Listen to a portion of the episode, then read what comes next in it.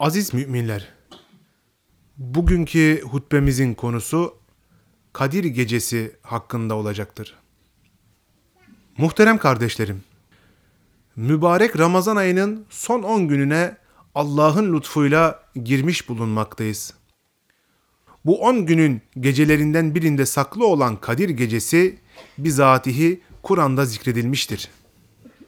Muhterem kardeşlerim, Yüce Rabbimiz Kadir suresinde şüphesiz biz Kur'an'ı Kadir gecesinde indirdik. Kadir gecesinin ne olduğunu sen bilir misin? Kadir gecesi bin aydan daha hayırlıdır. Melekler ve Cebrail o gece Rablerinin izniyle her türlü iş için iner de iner. O gece tan yerinin ağırmasına kadar bir esenliktir diye buyurmaktadır. Değerli müminler, Hazreti Peygamber sallallahu aleyhi ve sellem Efendimiz ümmetine Kadir gecesini Ramazan'ın son 10 günündeki tek gecelerde arayın diye tavsiyede bulunmuştur. Ancak 27. gecesi olduğunu belirten hadisi şerifler alimlerin ekseriyeti tarafından büyük kabul görmüş ve bütün İslam alemi de bunu benimsemiştir. Elbette bizler sadece 27. gecede değil, bilhassa son 10 gününün her birini ibadet ve dualarımızla Mevlamıza yakınlaşma fırsatı olarak değerlendirmeliyiz.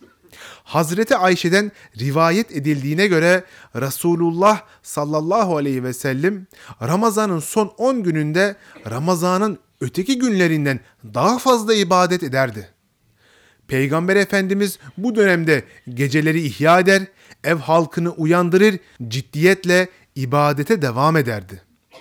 Kıymetli cemaat, Hazreti Muhammed Mustafa sallallahu aleyhi ve sellem Kadir gecesine dair ümmetine şu müjdeyi de haber vermiştir.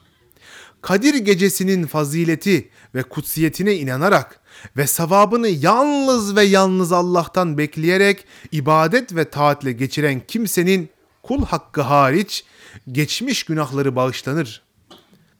Bu müjdeye nail olmak elbette bizim elimizdedir. Kul hakkının haricinde biz günahkar kulların tüm hatalarını affedeceğini geceyi hakkıyla ifa etmeliyiz. Rabbimizin bize sunduğu bu fırsatı kesinlikle kaçırmamalıyız. Aziz Müslümanlar, unutulmamalıdır ki bin aydan daha hayırlı olan bu geceyi kıymetli kılan insanlığa rehber olarak gönderilmiş bulunan Kur'an-ı Kerim'dir. Yüce kitabımız hem dünya hem de ahiret saadetinin temini için tüm insanlığa gönderilmiştir. Kur'an-ı Kerim'in ortaya koyduğu prensiplere sarıldığımızda felaha ermek mümkün olacaktır. Onun bildirdiği ilke ve değerlerden uzaklaşıldığında huzura erme imkanı yoktur. Elbette Kur'an'ın en büyük tefsiri ve yaşamış örneği olan sahih sünneti de hayat tarzımızın belirleyici unsuru haline getirmeliyiz.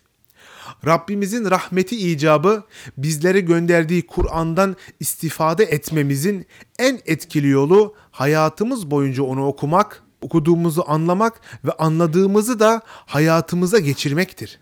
Hayatımızda uygulamaktır. Kur'an-ı Kerim gönüllerimize şifadır hem de sorunlarımızın çözümü için bir reçetedir. Hak Teala bizleri Kadir gecesini gereğince ifa eden ve bu gecede inen Kur'an'a sımsıkı sarılan kullarından eylesin. Amin. Ekulu kavli hâzâ estağfirullah li ve lekum.